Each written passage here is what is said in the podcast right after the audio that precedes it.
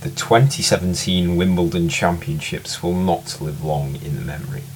The All England club was in pursuit of greatness, but all they got was an uneventful fortnight full of injuries, 10 in match retirements, and all dissatisfying upsets leading to even more dissatisfying later rounds, and storylines that never quite reached their anticipated crescendo.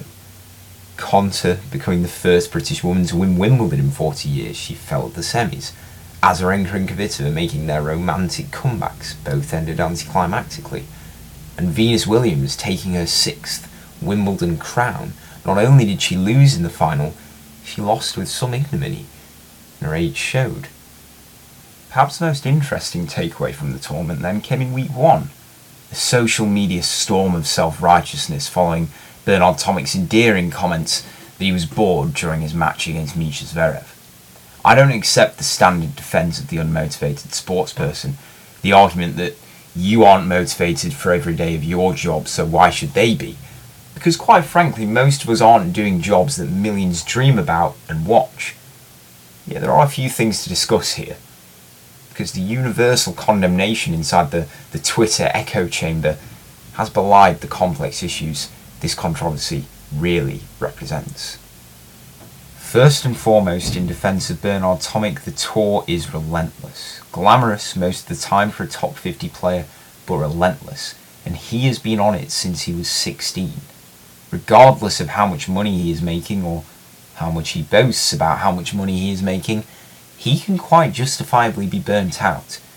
One of tennis's greats, Andre Agassi, admitted as much in his autobiography he started with the words, I hate tennis. In terms of today's greats, who can deny that Andy Murray and Novak Djokovic have had motivational issues this year, the Scot especially following his splurge of tournaments at the back end of 2016? Former world number one Mats Wilander, who had motivational issues himself during his career, went as far to claim during Wimbledon that every single player at the tournament feels or has felt like Tomic is saying he feels. Remember, these guys are hitting a furry yellow ball in some painted white lines thousands upon thousands of times.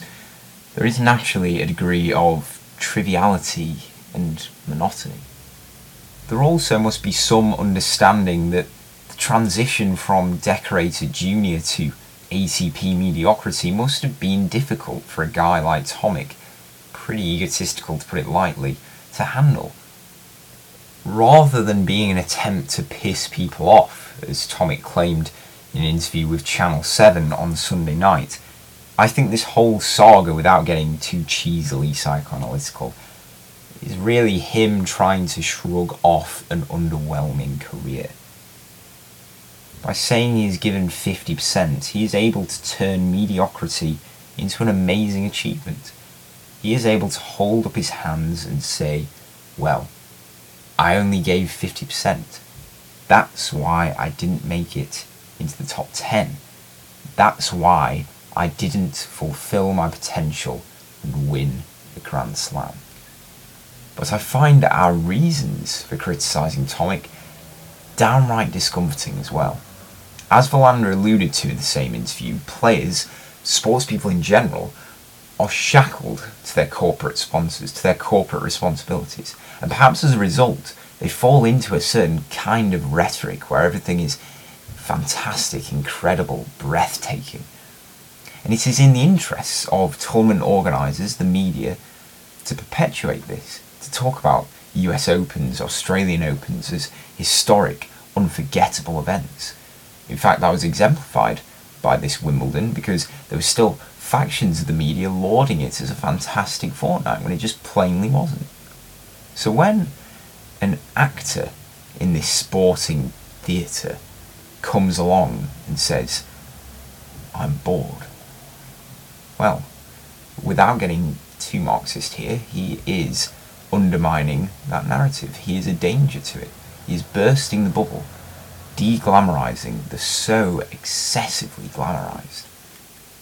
And this romanticised corporate conception of tennis was quite clear in Head's official statement when they dropped Tomic. His opinions in no way reflects our own attitude for tennis, our passion, professionalism, and respect for the game. Therefore, we've decided to discontinue our collaboration with Bernard Tomic. Society in general is also complicit in this. We like to project a certain idea of sports people, that they are the epitome of hard work, prodigious examples of where determination can get you.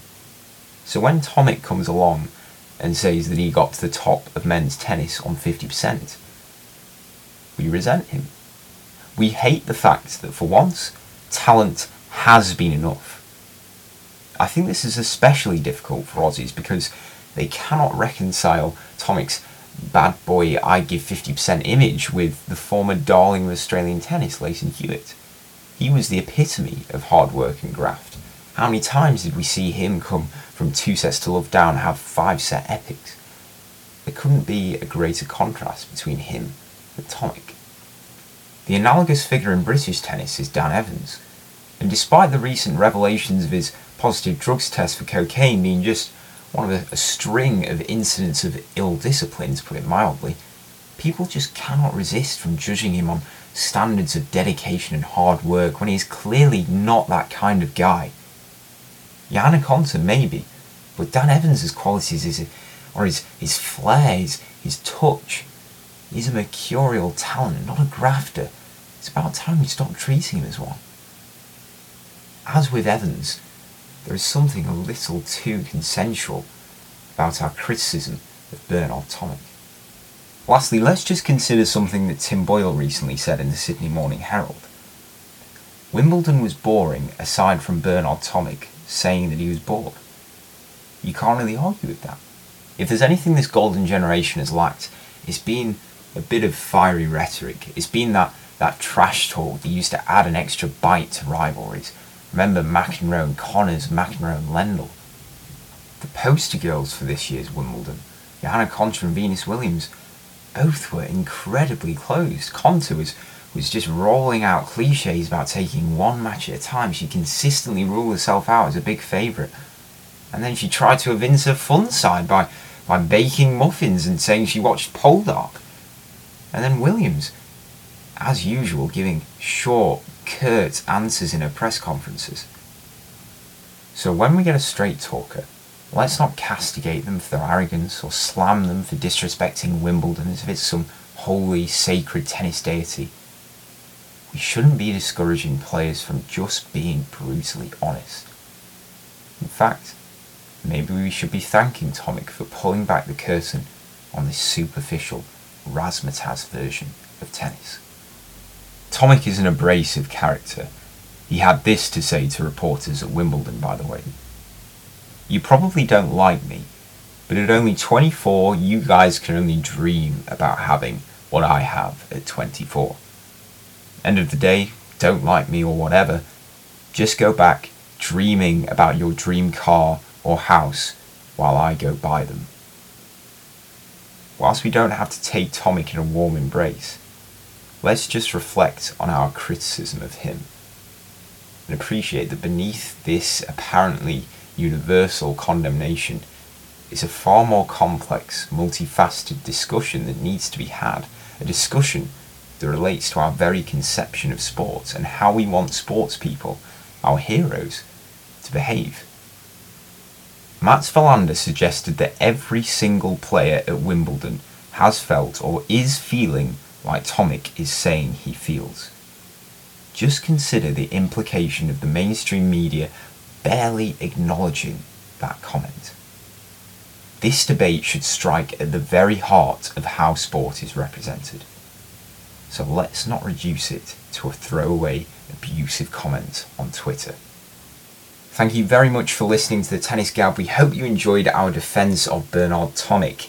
I think it was a fairly valiant effort in the end, considering the circumstances. Maybe going a bit far thanking the guy, but if you like that kind of uh, contrarian, subversive discussion, then please uh, subscribe. We're on we're on Acast, iTunes, SoundCloud, and our site can be found up on WordPress too, so you can follow us there to keep across the gab.